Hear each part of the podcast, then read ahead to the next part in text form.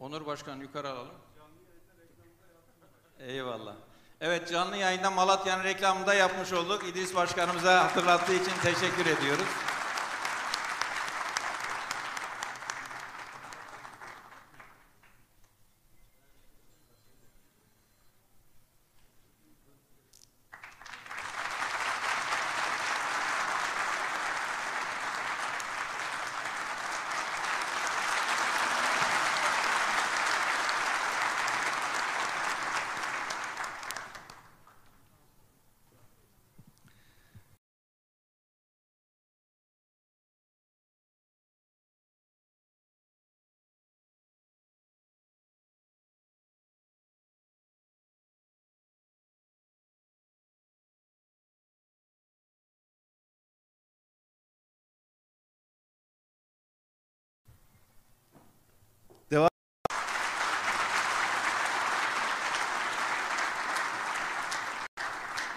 Bugün geniş bir kadroyla beraber buradayız, Malatya'dayız. Malatya, iki cumhurbaşkanı çıkaran, Türkiye'nin ilk başbakanını çıkarmış olan bir şehir. Malatya hem binlerce yıllık kadim tarihiyle hem de yakın tarihte yaşadıklarıyla bizim için çok önemli, özel bir yere sahip. Bundan tam 23 sene sonra yaşanan 28 Şubat karanlığında en derin acıların yaşandığı şehrimizden biri Malatya. Sırf namaz kıldığı için idamla yargılananlar, başörtüsü taktığı için eğitimden, işten uzaklaştıranlar, inancı nedeniyle ekonomik lince maruz bırakanlar. Bunların hepsi Malatya'nın şahit olduğu insanlar. Biliyorsunuz şu anda iktidar olan parti 28 Şubat mağdurları adına yola koyulmak için geniş bir toplum kesiminin desteğini aldı.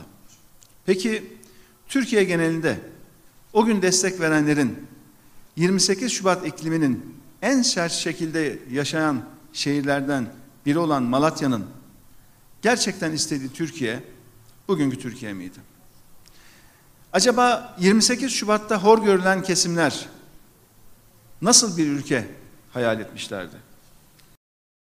Bugünkü iktidar partisine destek verirken hayal ettikleri Türkiye acaba bu muydu? Aydınların fikirler yüzünden hapse yattığı, hapis yattığı, muhalefetin her görüldüğü yerde ezilmeye çalışıldığı, tek bir sesin bütün sesleri bastırmaya çalıştığı bir ülke mi hayal etmişlerdi? Tek bir ses şu anda bütün sesleri bastırmaya çalışıyor. Malatya'da da yaşıyoruz son birkaç gündür. Biraz kısaca anlatacağım onu. Devran dönsün ve aynı adaletsizlikler bu defa başkaları tarafından yaşansın mı istemişlerdi acaba? O gün, o 2001'de bugünkü iktidar partisine destek verenler. Hayır, bu değildi istedikleri. Bugünkü iktidar partisi 28 Şubat sürecinden sonra içinden geldikleri kesimlerin ezilmesine itiraz olarak ortaya çıkan bir partiydi. O gün bu siyasi partiye destek verenlerin büyük çoğunluğu bugün arkadaşlar derin bir hayal kırıklığı içinde.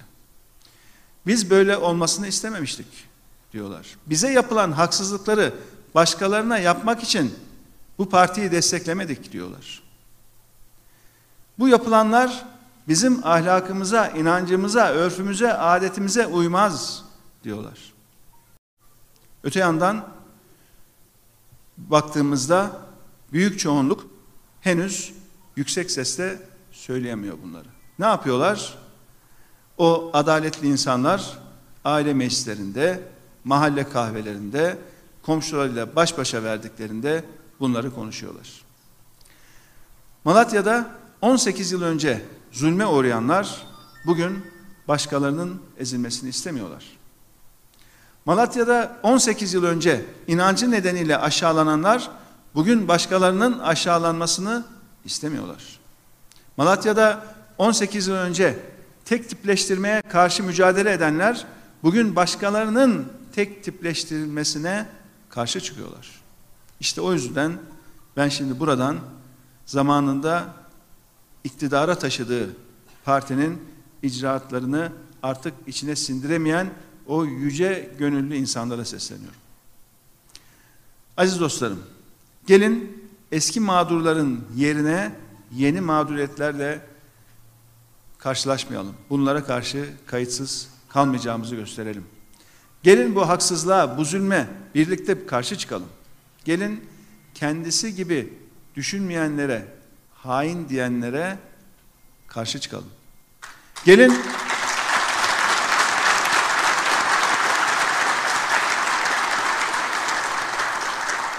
Gelin toplumu ikiye bölen, ötekileştiren, susturmaya çalışanlara artık yeter diyelim. Değerli arkadaşlar, sözlerimin hemen başlarında şu son birkaç gündür Malatya'da il teşkilatımızın yaşadığı olaylara şöyle kısaca değinip geçmek istiyorum.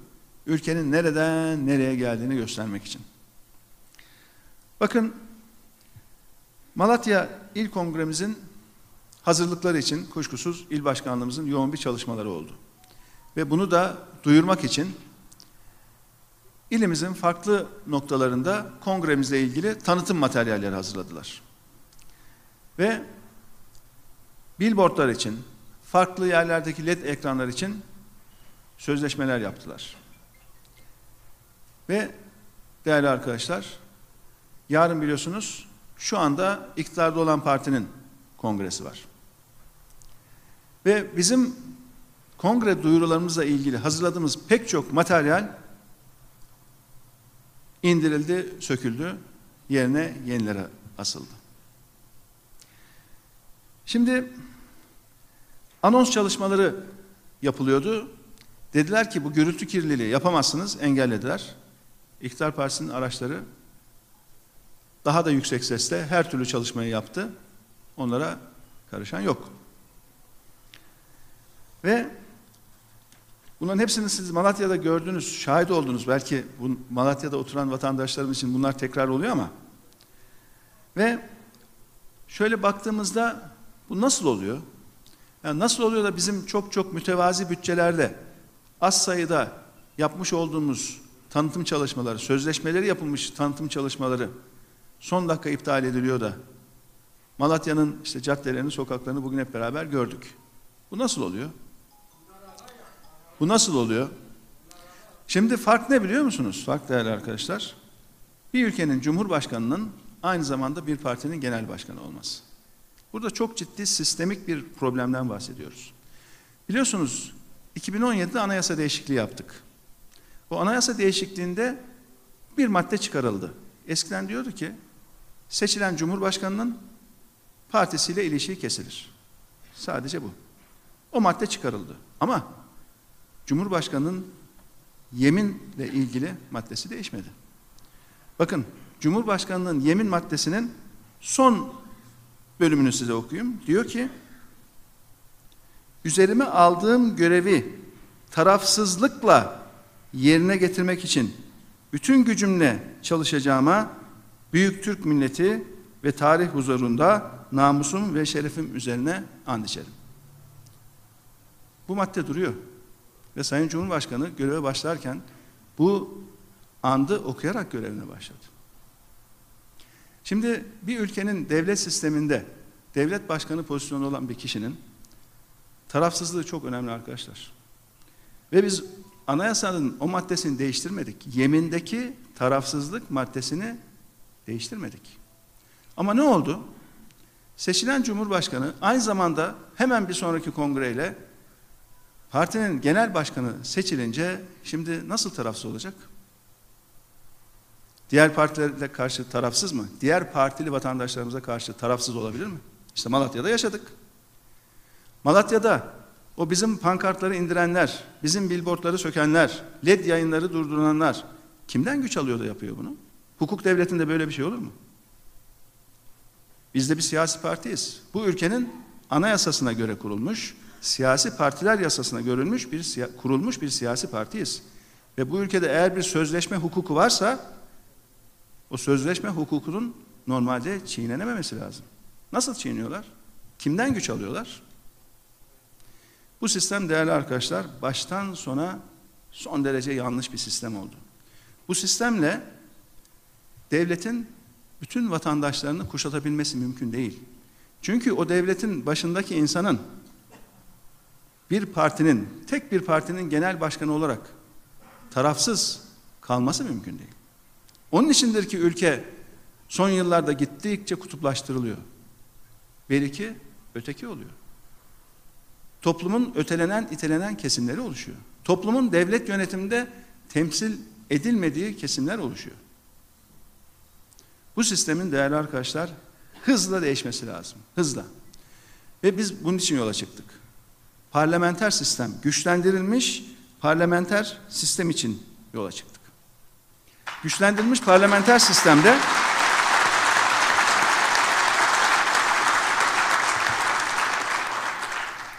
güçlendirilmiş parlamenter sistemde bir devlet başkanı tarafsızlık üzerine yemin etmiş, tarafsız olacağım diye yemin etmiş bir devlet başkanı bunları yapamaz.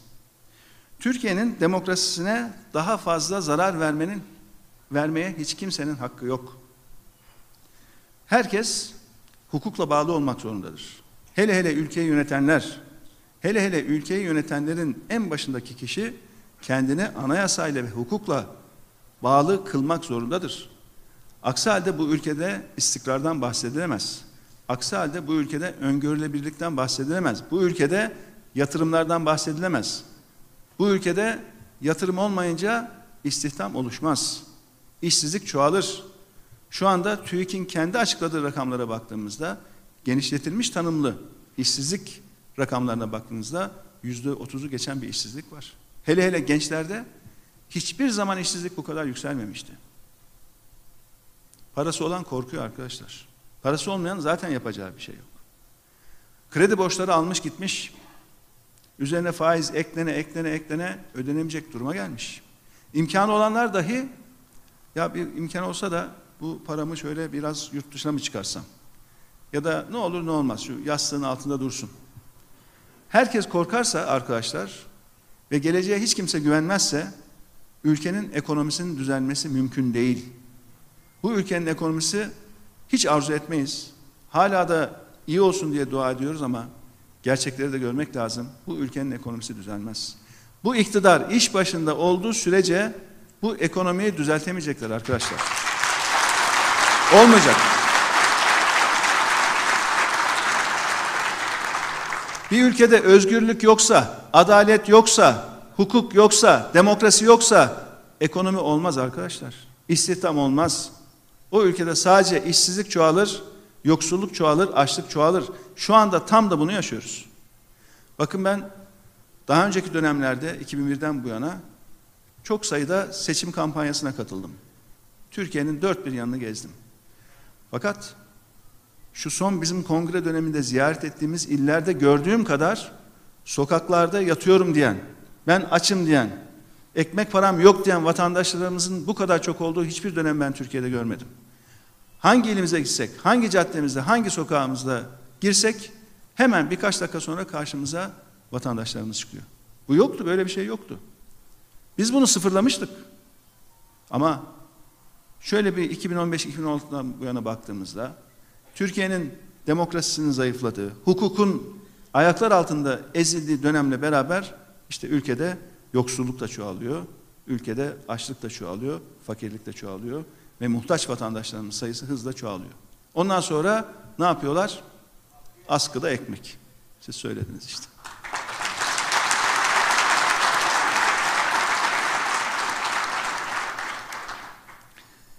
Değerli arkadaşlar, şöyle bir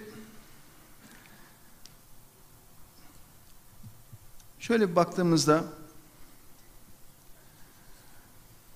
bugün çok partili ve çok sesli demokratik hayatımızı tek sesli hale getirmeye çalışan bir yönetimle karşı karşıyayız. Kendi seslerinden başka hiç kimsenin sesini duymak istemiyorlar. İşte Malatya'da son günlerde yaşadığımız gibi. Kendi logolarından, amblemlerinden, forslarından başka hiçbir şey etrafta görmek istemiyorlar. Zannediyorlar ki biz bunları vatandaşa çok gösterirsek vatandaş başkasını görmeyecek. Geçti o günler. Artık vatandaşımızın gözü açıldı. Öyle körü körüne kimse gidip de emanetlerini teslim etmeyecek bunlara. Bunu da gayet iyi hissediyoruz.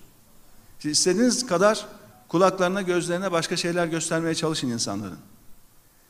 Biz dün Kırşehir'deydik, onun için söyleyeyim.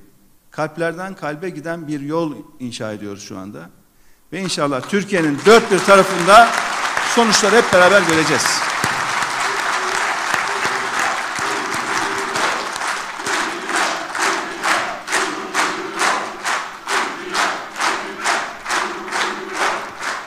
Biz Malatya ile gurur duyuyoruz, Malatyalı gençlerimizle gurur duyuyoruz.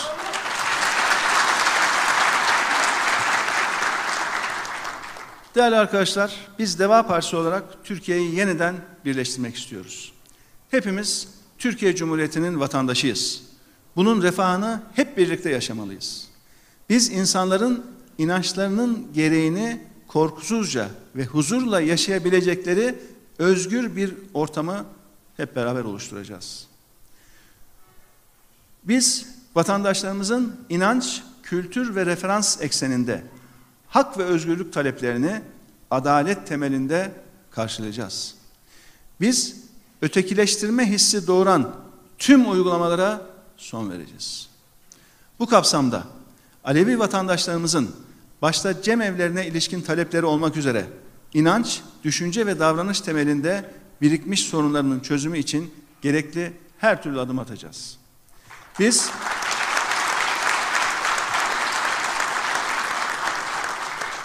Biz tüm din ve inanç gruplarının kamusal görünüklerinin önündeki tüm kanuni ve idari engelleri ortadan kaldıracağız.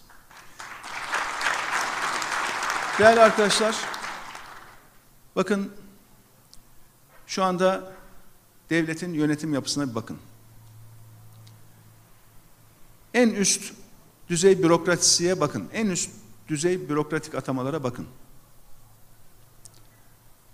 Aşağı doğru inelim. KPSS sınavında yazılıdan çok yüksek notlar alıp da elenenlerin, mülakatta elenenlerin kimler olduğuna bir bakın.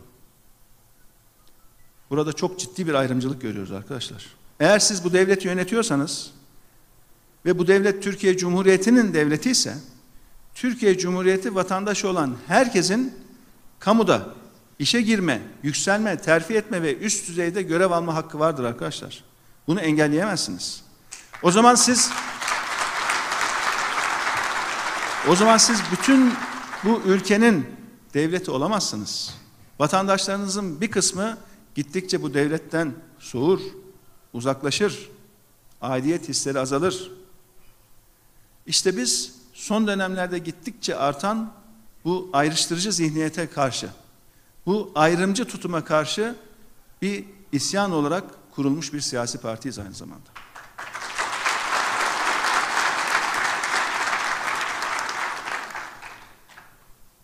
Saygıdeğer konuklar, sözlerimin tam bu noktasında 8. Cumhurbaşkanımız merhum Turgut Özal'ı burada kendi memleketinde saygıyla, rahmetle anmak istiyorum.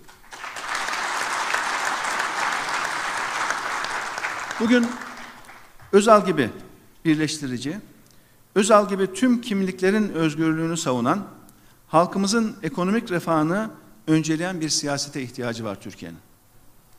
Deva Partisi işte bu yüzden var. Biliyorsunuz Özal orta direğin ülkemizi ayakta tutacağına inanıyordu ve ekonomik reformlarla orta direği güçlendiriyordu. Hatırlıyorsunuz. İşte dostlarım bugün artık o orta direk yıkılıyor.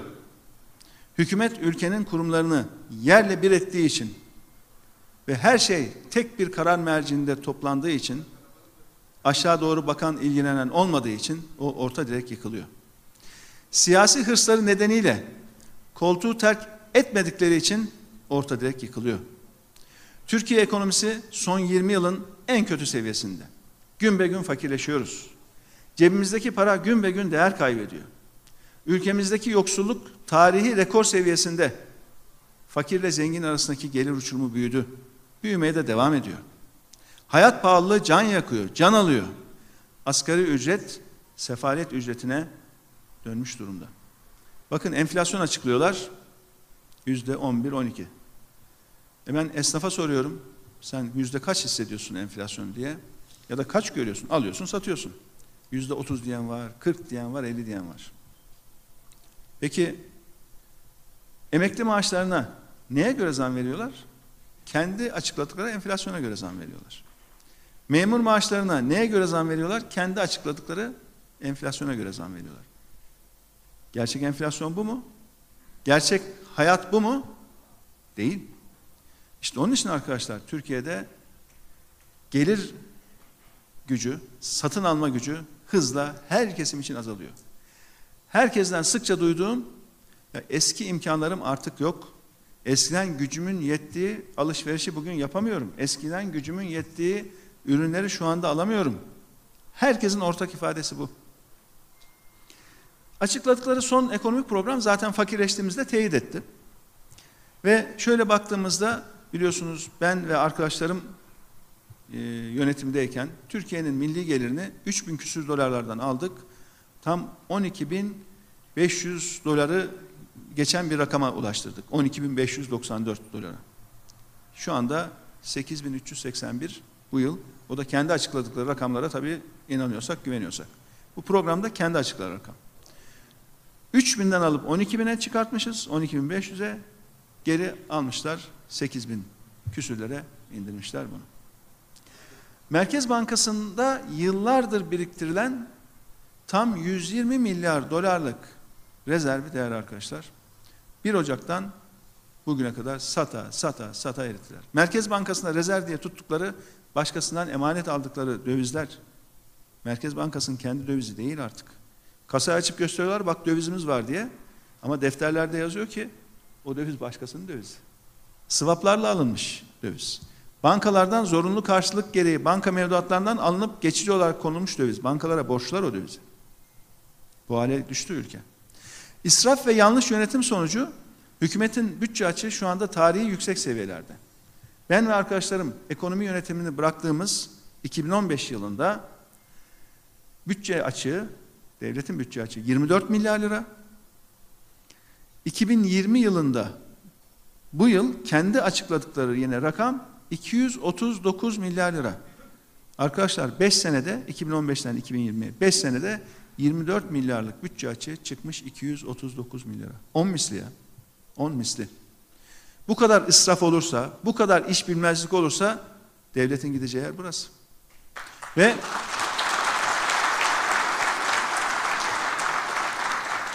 ...2023 yılına kadar da bu bütçe açığını düşürmeyeceklerini açıkladılar. Bütçe açığı böyle ufak ufak artı artı da devam edecek dediler. Artık düşüremiyoruz buraya geldi dediler.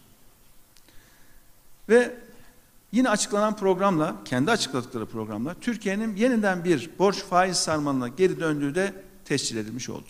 Bakın bütçeden faize ödenen rakam yıl 2015. Bizim bıraktığımız yıl. Ben ve arkadaşlarımın çekildiği yıl 2015. Bütçeden ödenen faiz 53 milyar lira. Bu yıl 137 milyar lira. Gelecek yılda 179 milyara çıkacağını bunun kendileri açıkladı. Şuna buna faizci diyorlardı. Ne oldu? Niye düşüremiyorsunuz faizleri? Niye devletin bu kadar bu kadar kaynağa ihtiyacı varken, esnaf bu kadar perişanken, çiftçi perişanken, memur, emekli gelir seviyesi düşerken niye bu kadar faiz ödüyorsunuz? Hadi indirsenize. Ödemiyorum desenize. Daha yeni işte bütçe açıklandı, bütçeye gönderdiler. 53 milyar arkadaşlar 53 milyardan bu sene 139 gelecek sene 179 artı arta gidiyor 200 küsürlere çıkıyor hemen daha sonraki yıllarda. Bunu kendileri açıklıyor bunu ödeyeceğiz biz diyorlar. El mahkum ödeyeceğiz. Arkadaşlar fakirleşiyoruz ve bunun tek bir nedeni var. Öyle iç güçmüş dış güçmüş kimseye suç atmaya çalışmasınlar. Bu kötüye gidişin tek sebebi kötü yönetim. Kötü yönetim. Ama artık yeter. Biz Biz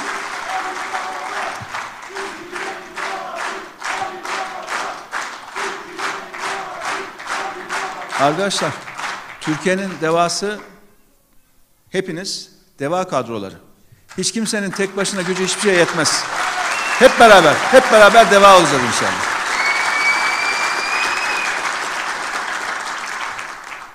Arkadaşlar biz bu yanlışların bedelini ödemek istemiyoruz. Halkımız bunu hak etmiyor. Ülkemizin sorunlarının çözümü ancak ve ancak bu milletin, çalışanların, yatırımcıların geleceğe güvenle bakmasıyla mümkün. Oysa ülkeyi şu anda yönetimlerin artık güven ortamını tesis etme imkanı kalmadı. Yapamayacaklar.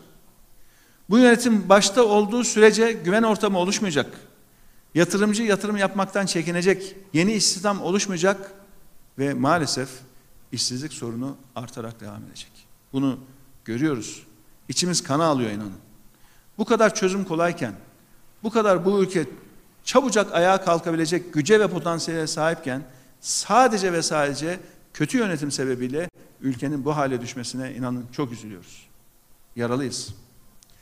Bakın kendi vatandaşımız parasını başka ülkelere götürüyor. Yastık altında tutuyor. Korkuyor. Devlete güvenmiyor. Hem güvensizlik var hem korku var. Korku iklimi var. Ve güven olmayan ülkede arkadaşlar döviz kuru artar. işsizlik artar. Yoksulluk artar. Açlık artar. Bu ülkenin vatandaşları insan haysiyetini yok sayan, insan onurunu ayaklar altında alan bir ekonomi yönetimini hak etmiyor. Fakirleşiyoruz ve bunu herkes iliklerine kadar hissediyor. Arkadaşlar bu ülkenin vatandaşlarına bu kötü yönetimin bedelini ödetmeye hakkımız yok. Hiç kimsenin hakkı yok. Kimse artık halkımızdan bunu bekleyemez. Kendileri yaşam tarzlarından, yaşam standartlarından en küçük bir taviz vermezken halkımızdan yoksulluk karşısında sabır göstermeleri, göstermelerini bekliyorlar. Onu da duymuşsunuzdur herhalde. Yokluk, yoksulluk karşısında sabır.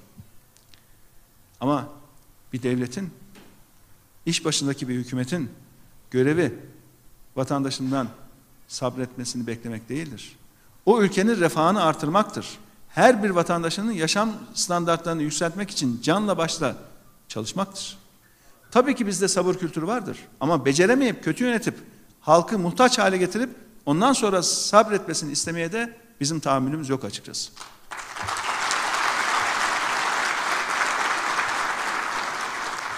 Bu bizim kaderimiz değil arkadaşlar. Bu kötü yönetim bu ülkenin kaderi değil. Biz bu kötü yönetimi sona erdirmek için yola çıktık. Ekonomiyi ehil olmayan ellerden kurtaracağız. Bu milletin kaynaklarını küçücük bir zümrenin çıkarı uğruna heba eden anlayışa da son vereceğiz. Doğum, doğmamış çocuklarımıza kadar her birimizi borca sokan varlık fonunu da kapatacağız. Bakın bu varlık fonu daha yeterince anlaşılmadı, konuşulmuyor. Ben yıllarca karşı çıktım. Engelledim. Nasıl engelledim? Bir bakan olarak siz Bakanlar Kurulu kararına imza etmediğiniz anda isterse 24 imza tamamlansın, başbakan imzalasın, cumhurbaşkanı imzalasın. Bir bakanın imzası eksikse o Bakanlar Kurulu olmuyor arkadaşlar. Devreye giremiyor. Bak bunu çok az kişi bilir. Eski sistemde böyleydi. İşte aramızda eskiden bakanlık yapmış arkadaşlar da var bilirler. Tek bir bakan imza etmeden başbakan da imzalasa, cumhurbaşkanı imzalasa olmuyor. Hukuki süreç tamamlanmıyor. Bizim o şekilde engellediğimiz nice yanlışlar var. Onları konuşmuyoruz geride kaldı diye. Ama yıllarca engellediğimiz varlık fonunu ben ayrıldıktan hemen sonra kurdular. Ne oldu? Varlık fonunu kurdular da ne oldu? Şu anda devletin açıkladığı bilançolara baktığınızda bugün itibariyle tam 63 küsür hatta 64 milyarlık varlık fonunun borcu birikmiş durumda. Borç, borç, ekside. Hani adı varlıktı? Varlık fonu diye kurdular. Arkasından bu bir yokluk fonu, borç fonu haline geldi. Bir kara delik haline geldi maalesef. Değerli arkadaşlar, biz dürüst ve ehil kadrolarla bu ülkenin sorunlarının çok hızlı bir şekilde düzeleceğine gönülden inanıyoruz. Ehil ve dürüst kadrolar. Formül burada. Ama hem ehil olacak hem dürüst olacak. İkisi birden olacak. Birinden biri eksik oldu mu olmuyor. Ve her bir karar istişareyle alınacak. Öyle tek imza, tek adam yok. Mümkün değil. Hata oranı yükseliyor. İyi niyetli bile olsa hata oranı yükseliyor. Hele hele niyette de sorunlar varsa artık dikiş tutmuyor. Bakın Merkez Bankası, TÜİK, BDDK gibi kurumları daha önce de ifade ettim. Biz bir ayda ayağa kaldırırız. Çok kolay. Daha önce en az iki defa yaptık. Bir 2001 krizinden sonra, bir 2008 krizinden sonra. Yine yaparız. O kısmı kolay. Ve keyfi kararlarla ülkenin geleceğini karartan tüm uygulamalara son vereceğiz. Keyfiliğe son vereceğiz arkadaşlar. Devletin devletin imkanlarını iktidar ve yandaşlarına değil, millete, sadece millete hizmet eder hale getireceğiz. Biz Deva Partisi olarak buna söz veriyoruz. Gece gündüz çalışacağız. Yönetenleri değil, halkı zenginleştirmek için çalışacağız. Bakın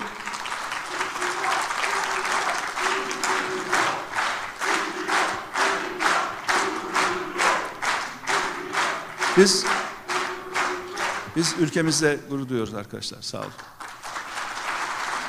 Bakın değerli arkadaşlar şimdi Malatya özelinde çok kısa birkaç konuya değinmek istiyorum.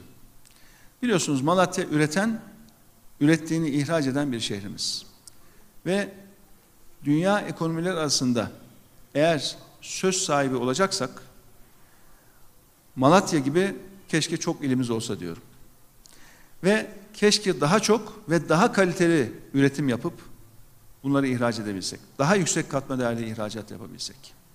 Malatya şu anda 110'dan fazla ülkeye karşı ihraç ediyor. Ve ciddi miktarlarda sanayi üretimi ve ihracatı yapıyor.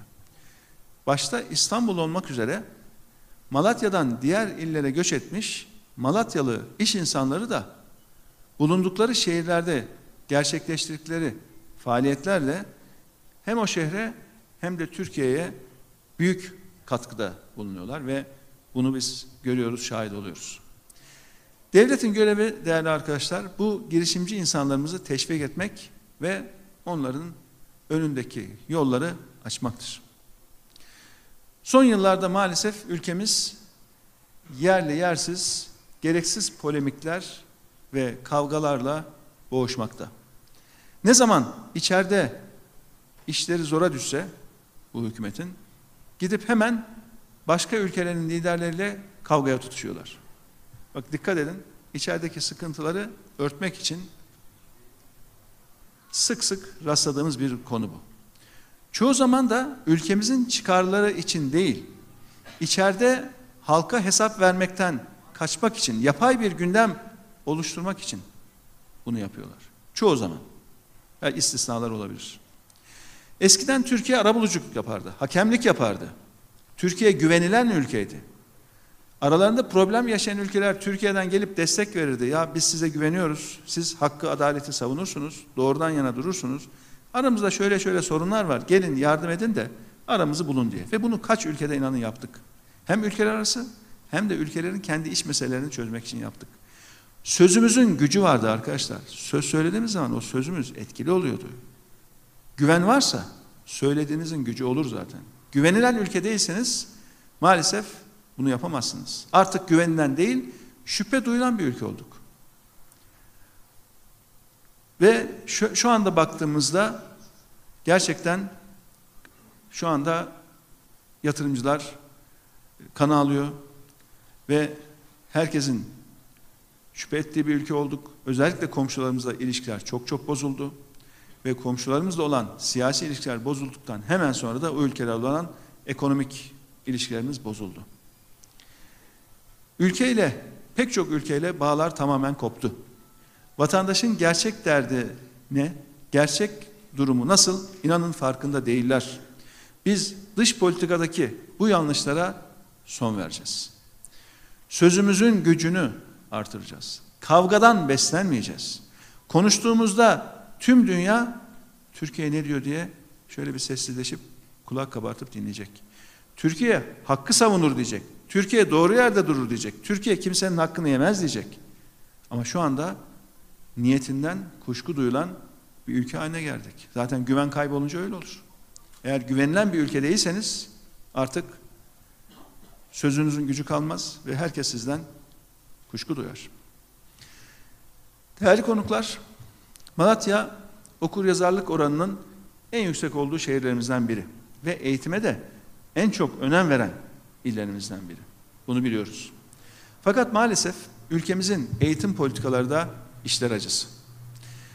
Biliyorsunuz şu pandemi döneminde uzaktan eğitimi de beceremediler. Gençler, çocuklar mağdur oldu.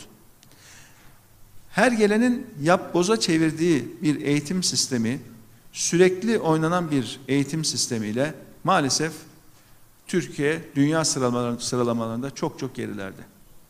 Türkiye Uluslararası Öğrenci Değerlendirme Programı sonuçlarında son sıralarda yer alıyor. Bütün ülkeleri sıraladığınızda hele hele OECD'de son sıralarda yer alıyor. Üniversite mezunları iş bulamıyor. Yaşanan sorunların temelinde değerli arkadaşlar eğitim sistemimize uzun vadeli bakılmaması var.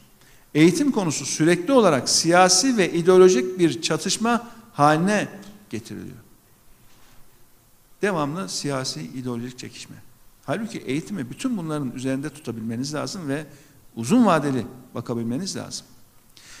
Şu andaki yönetime gelenler kendi fikrine benzeyen adeta tornadan çıkan çocuklar ve gençler yetiştirmenin derdine düştüler. Kendilerine benzeyen, kendileri gibi tornadan çıkmış bir nesil. Oysa eğitim çocukları devletin her gelenin yapboza çevirdiği, sistemle sürekli oynanan bir alan olamaz. Bakın şöyle bir baktığımızda gerçekten eğitimde büyük sorunlarımız var. Ve e, adeta toplum mühendisliğinin izlerini görüyoruz arkadaşlar. Toplum mühendisliği. Ve 84 milyonluk bir ülkede siz bunu yaptığınız zaman bu ülkenin gelecek nesline ancak zarar verirsiniz. Biz bu anlayışı sona erdireceğiz. Biz Deva Partisi olarak eğitimde öncelikle fırsat eşitliğini, adaleti ve insanı merkeze alacağız.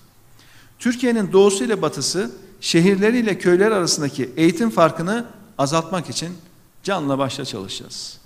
Sadece parası olan değil, herkesin iyi eğitim alması için çalışacağız. Bizim neslimizde değerli arkadaşlar devletin çok iyi okulları vardı. Fırsat eşitliğiyle o okullara girilirdi. Anadolu liseleri, fen liseleri bir hatırlayın o dönemleri. Ve ailesinin durumu, maddi durumu zayıf olan aileler bile, çocuklar bile en iyi üniversiteleri daha rahat kazanabilirdi. Fakat şu anda böyle bir şey yok. Türkiye'de Cumhuriyet tarihinde bakın, Cumhuriyet tarihinde hiçbir zaman varlığı olan ailelerin çocuklarıyla maddi imkanları kısıtlı, kısıtlı olan ailelerin çocukları arasında bu kadar büyük bir fırsat eşitsizliği olmadı. Gerçekten üzülüyoruz bu tabloya. Yazıktır, günahtır. İşte en önemli, en önemli o adalet ve fırsat eşitliği duygusunu eğitim konusunda toplumumuzda geçerli hale getirmek. Eğitimi 3 yaşında başlatacağız. Çocuklarımızın erken yaşlarda doğuştan sahip oldukları özellikleri dikkate alan bir eğitim sistemi uygulayacağız. 3 yaş arkadaşlar çok önemli. O çağı geçirdiğiniz zaman o çağda kapabilecekleri bazı şeyleri çocuklar ileride kapamıyor, anlayamıyor ve o bir fırsatı geçir, kaçırmış oluyorsunuz. Dil eğitimini ana sınıfından itibaren çocuklarımıza sunacağız. Bu ilkokulda da yoğun bir şekilde dil eğitimi devam edecek. Biz çocuklarımıza ezberlemeyi, ezberlediklerini tekrar etmeyi değil, sorgulamayı öğreteceğiz. Soru soran nesil istiyoruz. Soru sorduğu zaman, tweet attığı zaman, likeladığı zaman kendini karakolda bulan bir gençlik görmek istemiyoruz.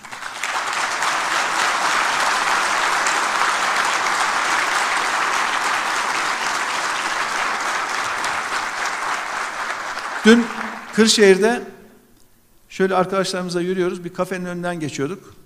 İki lise öğrencisi geldi yanımıza. İlk söyledikleri ne biliyor musunuz? Sayın Başkanım sosyal medya kullanmaktan korkuyoruz başımıza iş gelir diye. Bunlar lise öğrencisi ya. Yazık değil mi? Bütün dünya sorgulayan, soru soran, kuşku duyan, eleştirel düşünceye sahip bir gençlik yetiştirmeye çalışırken siz sosyal medyada 280 karakterden korkan bir devlet anlayışına, 280 karakterden, klavyeden korkan bir devlet anlayışına nasıl saptınız ya? Gerçekten hayret edilecek bir durum. Özgürlük deyip, demokrasi deyip daha sonra ülkenin bu hale düşmesi gerçekten işler acısı bir durum. Çağdaş dünyanın temelinde arkadaşlar eleştirel düşünce yatar. Mevcutun ötesinde düşünebilmek esastır. İşte gençlerimizin, çocuklarımızın öyle yetişmesi esastır. Gelişmiş toplumlar eleştiriyi bastıran değil, eleştiriyi teşvik eden toplumlardır. Biz işte bu eleştirel düşüncenin önünü açacağız. Çocuklarımıza, gençlerimize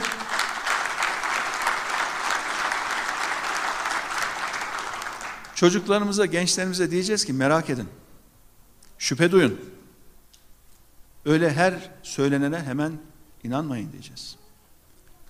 Oysa bunlar istiyorlar ki işte devletin kanalları var. Kendi kontrol ettiğimiz medyada var. Ne söylersek herkes olduğu gibi inansın. Yok öyle kolay iş. Bu gençlik, bu yeni nesil sizin böyle tek tip, tek kalıp yaklaşımınıza karşı çıkıyor, isyan ediyor. İnşallah en kısa zamanda onun sonuçlarını hep beraber göreceğiz.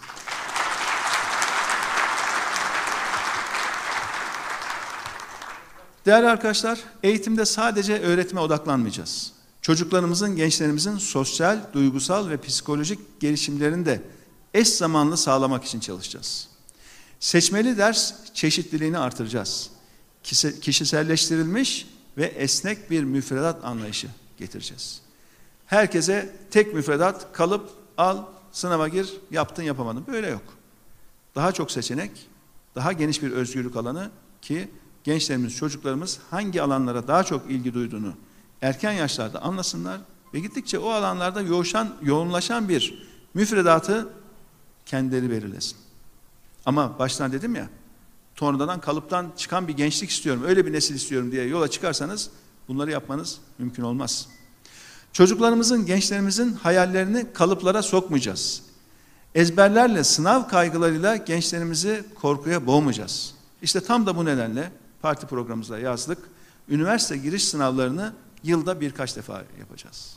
Yani bütün o yaşa kadar 12 yıllık birikiminin ve ondan sonraki yaşamının kaderini öyle saatlerle ölçebilecek ve yılda bir defa açılan fırsatlara değil, yılda birkaç defa hak tanıyarak, sınav hakkı tanıyarak öğrencilerimize bu imkanları da sunacağız. Ki hastalık veya benzer nedenlerle sınava kaçıran gençlerimiz farklı tarihlerde sınava yeniden girme hakkına kavuşacaklar. Ve bir başka önemli konuda arkadaşlar, hayat boyu tek bir mesleğe zorlayan katı eğitim modellerini de artık terk etmemiz gerekiyor. Bunun yerine hayat boyu eğitim, hayat boyu öğrenim kavramıyla, kavramıyla bireylerin değişimlere imkan tanıyacak, zaman içinde değişebilecek ilgilerine göre, isteklerine göre ve piyasadaki iş gücü talebine cevap verecek eğitim modelleri oluşturacağız.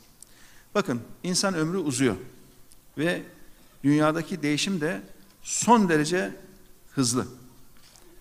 Ve hayat boyu 18 yaşında karar verdiği meslekle devam etmesi insanların gittikçe zorlaşacak.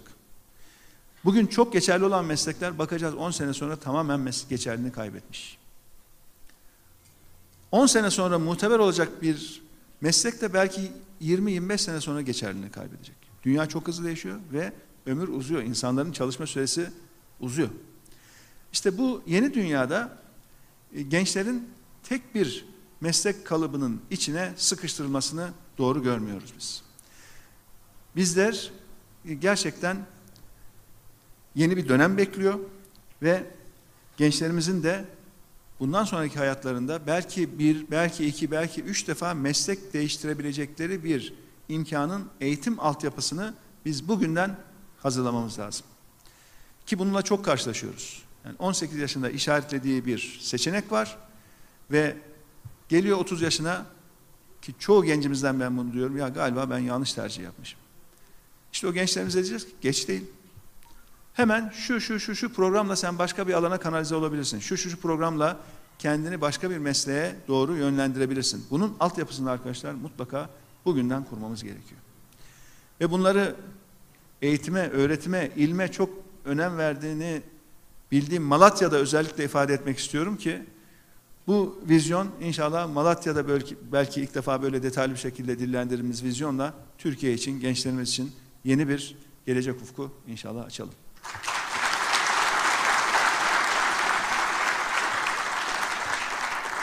Öğretmenlerimize, eğitimcilerimize de mesleklerinin itibarını yeniden iade edeceğiz arkadaşlar. Yani öğretmenliği muteber bir meslek haline getirmemiz gerekiyor. Bunun yolları var ve kolay. Hepsini yaparız inşallah. Ve öğretmenlerimiz her birimizin yetişmesinde gerçekten ailemizden belki de daha etkili olan insanlar. Bundan 2-3 sene önce yurt dışına katıldığım bir programda, eğitim ağırlıklı bir programda konuşmacılardan birisi ki iyi bir üniversitede eğitim bilimcisi şöyle bir soru sordu katılanlara. Dedi ki ilkokul 3. sınıftaki öğretmeninizin ismini söyleyin. İlkokul 3'te. Katılanların tamamı ismini söyledi. Ben bu salona soruyorum şimdi mesela. İlkokul 3'teki öğretmenin ismini bilmeyen var mı diye sorayım. Bilmeyen var mı? Bilen var mı ismini? Bütün salona bakın. İlkokul 3'teki öğretmen. Daha sonra ha, ilkokul 3'teyken Milli Eğitim Bakanı'nın adını hatırlıyor musunuz? Hatırlayan var mı diye soruyorum bu sefer. İşte. Bir iki kişi, yüzlerce kişilik salonda bir iki kişi. Bakın öğretmenin ismini hatırlıyorsanız Milli Eğitim Bakanı'nı unutmuşsunuz kimdir diye. Dolayısıyla çok etkili öğretmen. Bir de şöyle bir araştırma yapmış. İlkokul 3. sınıftaki öğretmenin performansıyla o öğretmenin eğittiği çocukların hayattaki başarısı arasında da bir korelasyon çalışması yapmış. Ama veri var tabii. Bir öğretmenin performans verisi var ta geçmişe doğru ki geçmişteki performansına göre bugünkü öğrencilerin hayat başarısını ölçüyor. Ve oradaki korelasyon çok yüksek arkadaşlar. Çok. Yani hangi ülke olursa olsun hasbelkader ilkokul 3'te eğer gerçekten mesleğini seven iyi bir öğretmeniniz varsa hayatta başarılı oluyorsunuz. Eğer denk gelmediyse de sonuçlar pek iyi olmayabiliyor. İşte bu kadar önemli öğretmen. Öğretmenlik mesleğini muteber hale getireceksiniz. Öğretmenlerinizi çok iyi meslek içi eğitimle sürekli yetiştireceksiniz. Ve performanslarını da ölçeceksiniz. Ona göre de sistemler geliştireceksiniz. Bu nedenle öğretmenlerimizin de hayat boyu öğrenmesi, yeniliklere açık olması, o formasyonla yetişmeleri son derece önemli olacak. Biz Deva Partisi olarak çocuklarımız için bir tek günü dahi kaybetmememiz gerektiğini düşünüyoruz. Her gün, her hafta, her ay, her yıl kayıp. Çünkü her yıl yaklaşık 1 milyon çocuğumuz eğitim sistemine giriyor. Yaklaşık 1 milyon gencimiz de iş arıyorum diye iş gücü piyasasına çıkıyor. Ve bu kaybın bir an önce durması ve ülkemize gerçekten hak ettiğimiz, ülkemizin layık olduğu bir eğitim sistemini getirmek için canla başla çalışacağız. Çocuklarımızın ve gençlerimizin geleceği için deva hazır, Türkiye'nin yarınlarının devası hazır.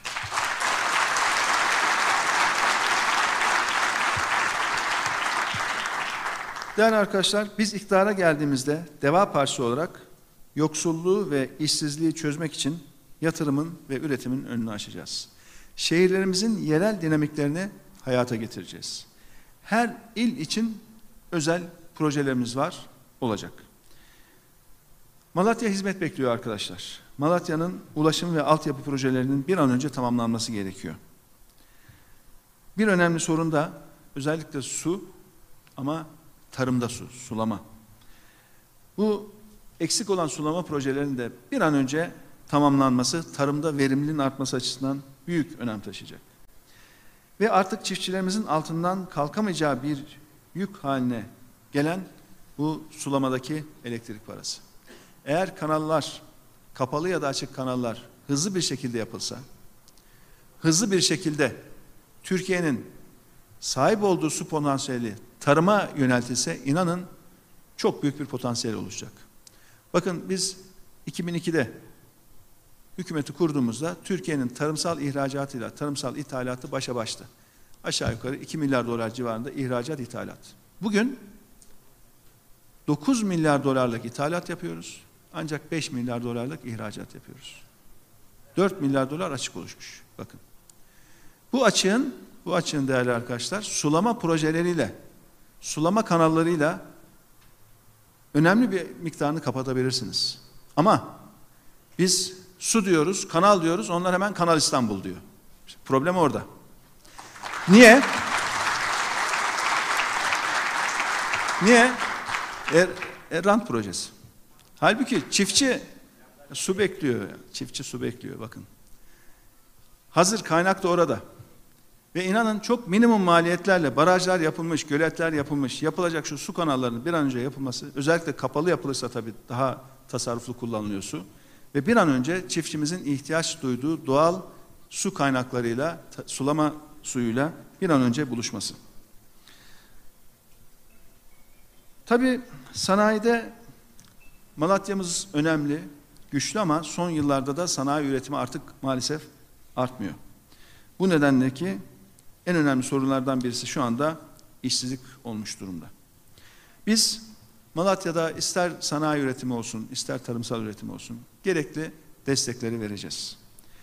Kayısı üretimi ve ihracatın daha da artması için özellikle destekleri çok önemli görüyoruz. Yani bazen zannediyorlar ki işte Malatya'nın hani kayısı var daha ne olacak? Öyle değil. Özellikle başarılı olduğumuz alanların daha da ileri götürülmesi daha az ve iyi daha az kaynak ve iyi planlanmış projelerle zaten başarılı olduğumuz alanı çok daha ilerlere taşımak daha akıllı bir strateji. Dolayısıyla bunu mutlaka uygulamamız lazım. Malatya birinci derece deprem bölgesinde biliyorsunuz ama kentsel dönüşümde büyük oranda henüz yapılamadı. Üniversitelerimizle ilgili sorunlar var. Turgut Özal Üniversitesi'nin maalesef doğru düzgün bir kampüsü henüz bulunmuyor. Akademisyen kapasitesi yetersiz. Bir diğer üniversite İnönü Üniversitesi'ne yeterince ödenek verilmediği için tıp fakültesi henüz istenen düzeyde hizmet sağlamakta yetersiz kalıyor. Bunları hızla çözmek son derece önemli. Eğitim de ülkemiz için su kadar ihtiyaç. Eğitim kurumlarımız o kadar önemli. Kent içi ulaşım yeterli imar yolları açılmadığı için tam bir karmaşa içerisinde. Otopark sorunu büyüyor ve Malatya'nın Nazım imar planı da henüz çıkarılamamış durumda. Bu sorunların da çözümü için gereğini yapacağız ve biliyorum sizler de bu kötü yönetimden fazlasıyla nasibinizi aldınız. Bu şehir Malatya bunları hak etmiyor. Bunlar şehrimize yakışmıyor. Biz Malatya'nın dertlerini biliyoruz, görüyoruz. Malatya'nın derdi çok ama Malatya'nın devası hazır.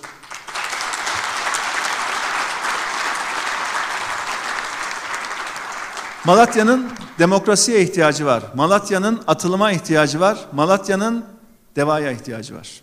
Biz Malatya'ya deva olmaya, Türkiye'ye deva olmaya hazırız. Malatya hazır mı?